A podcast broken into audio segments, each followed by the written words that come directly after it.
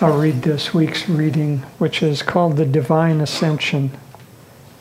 Truth is one and eternal. Realize oneness with it in your deathless self within. The following commentary is based on the teachings of Paramahansa Yogananda. In the Gospel of Saint John, chapter fourteen, we read, I am the way, the truth, and the life. No man cometh unto the Father but by me. What is this I, when spoken by a master who has conquered every vestige of ego consciousness? Therein lies the mystery of true spiritual teachings. That I, that is no I, does it even exist? In what way is it different from the consciousness that animates other human beings? Jesus was not saying, look at me, don't look at other masters. He was saying rather, look at the divine self that is the essence of who you are, your very self. You are that I. No man cometh unto the divine consciousness except by first recognizing his own intrinsic divinity hidden behind his delusive ego. The Bhagavad Gita in the fourth chapter states, O son of Partha, Arjuna, in whatever way people work, accept me, in that same way do I appear to them. For all men, in some ways, pursue the path to me. Meditate on the divine incarnations, their lives, and the consciousness animating from them will be your stairway to the infinite. Thus, through the Holy Scripture, God has spoken to mankind. Om, Om, Om.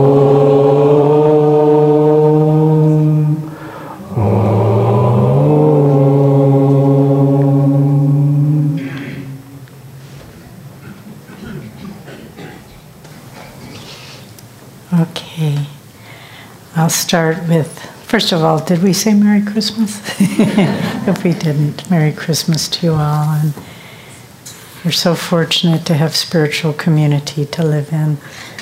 And uh, if we're very fortunate, the power won't go out during the service. So we'll see. So our reading from Whispers is Universal Prayer in the Cosmic Temple. With a myriad of living thoughts of devotion, I have built for thee a temple of awakened silence. I have brought the multicolored lamps of wisdom from all valid faiths. They shine with the luster of thy one truth. The commingled essence of human craving for thy love soars up in spirals from the incense bowl of our hearts. Thy sacred presence shines on altars everywhere. All prayers of all temples, tabernacles, churches, mo- mosques, and viharas are chanting to thee in the universal language of deep love. The orchestra of our combined feelings plays in harmony with the chorus of all soul songs, with the cry of all tears, with the bursting shout of all joys, and with the united anthem of all prayers.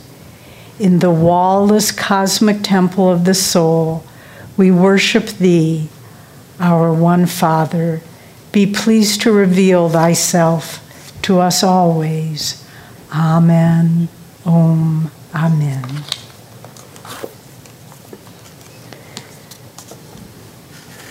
And we're so fortunate, more fortunate than any other gift in life, to have the teachings of our Guru, who really has given us the path to find liberation in God.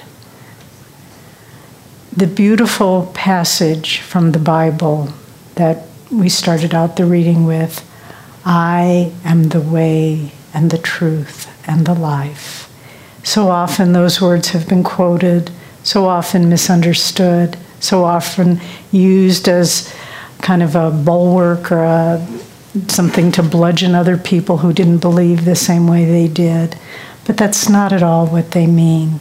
We can only understand them, as Swamiji says in this reading, if we understand who is this I. I am the way. It is not Jesus the man. It is a universal aspect of consciousness that permeates us. It's who we really are. I had a meditation recently where I was trying so hard to feel God's presence, and this word came into my mind so strongly, accept. Accept that I already am there. It's you who are pushing me away. It's not that I am not there. You just have to accept that reality. And so when we understand the I as our own self, not as something outside of ourselves, not as some religious belief that separates us and makes us better than other people, but it's the I, just that it's said in that beautiful Whispers from Eternity, all human hearts are craving that love. All the tears of all souls ultimately come to that same moment where we say, nothing in this world. I, how does the beautiful song go? I, we seek to build gardens in desert sands, but these desert sands will never bear fruit. The desert sands of this world, it's only the inner garden of beauty that brings us the joy we're looking for.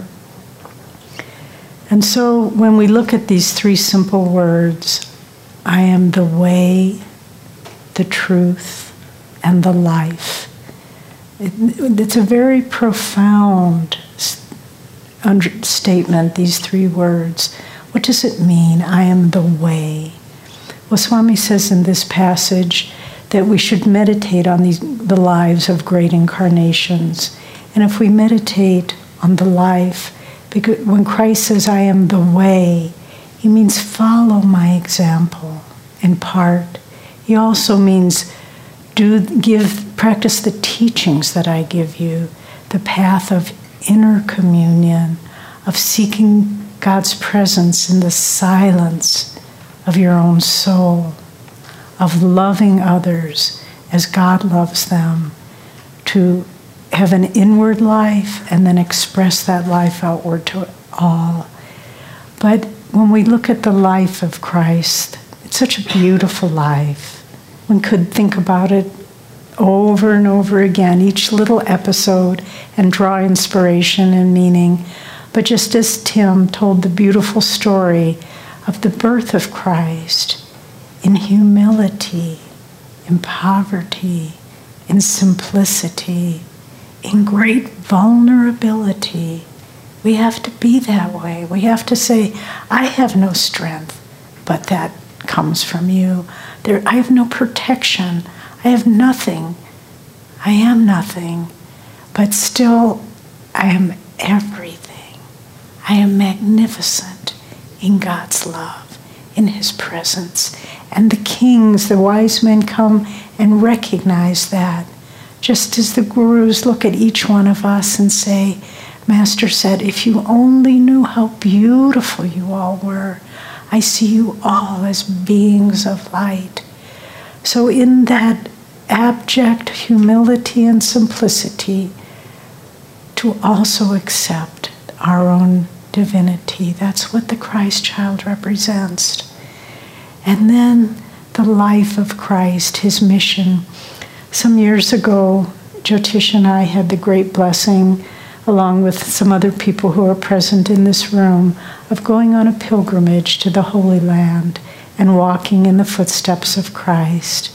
And I remember some scenes so vividly. They are imbu- impressed in my consciousness that I see them when I close my eyes it, all the time. And one was at Capernaum, on the Sea of Galilee, where Christ drew His disciples to Him.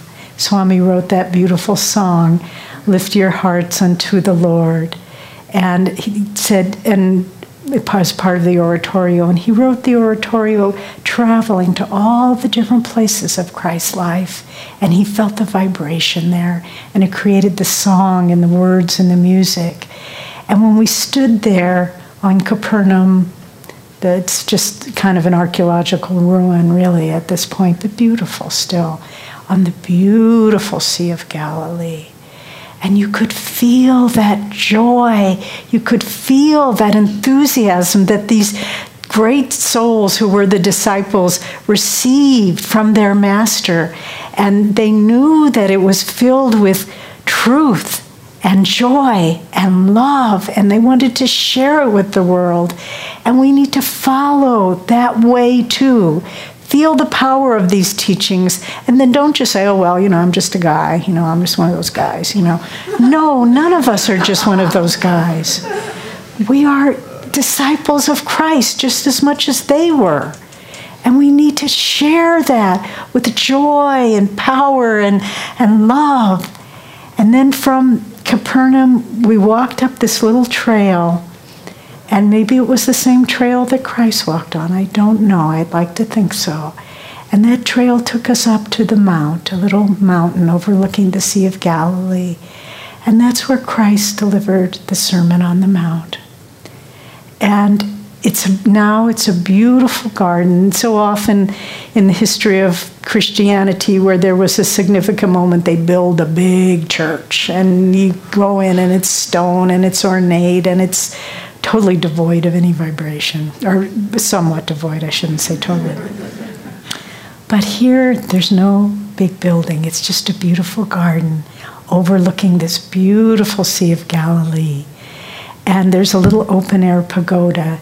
And we sang Swami's song, the Beatitudes. And I just want to read them because really, they sum up the whole spiritual life, those simple, simple words of the Beatitudes. And it says in Matthew, and seeing the multitudes, he went up into a mountain. And when he was set, his disciples came unto him. And he opened his mouth, and he taught them, saying, blessed are the poor in spirit, for theirs is the kingdom of heaven. Blessed are they that mourn, for they shall be comforted. Blessed are the meek, for they shall inherit the earth. Blessed are they which do hunger and thirst after righteousness, for they shall be filled. Blessed are the merciful, for they shall obtain mercy.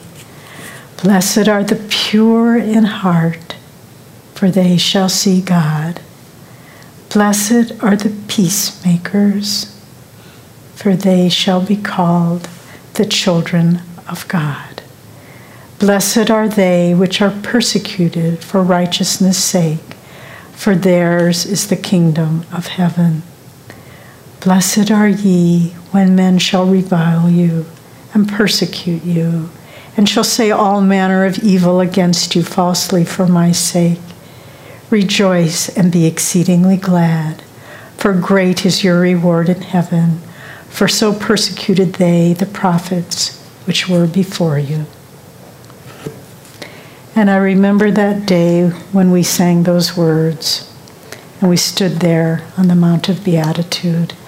And then we went off one by one into this beautiful garden, and we began to meditate alone. And then we heard this kind of undercurrent of noise, kind of like a whispering. And we didn't know what it was exactly. And then we looked around, and there were little groups come from all over the world, spiritual groups with their spiritual teacher or priest or whatever it was. And they were saying, repeating these beautiful words of the Beatitudes, but in many different languages.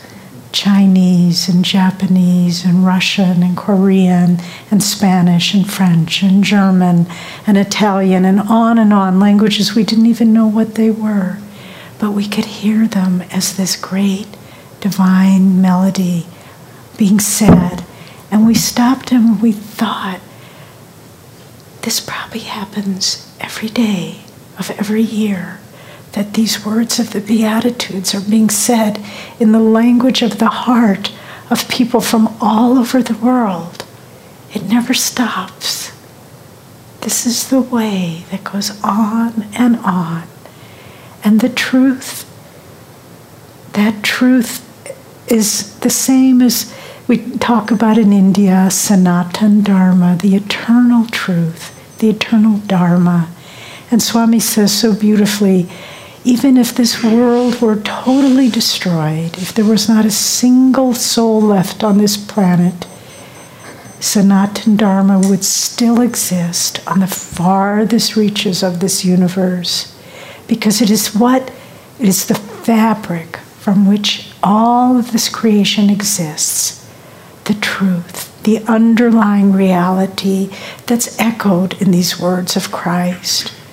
But beyond them, beyond simplicity and humility and mercy and peace and love, it encapsulates all of them, but with power and wisdom and strength that's the bedrock of this creation.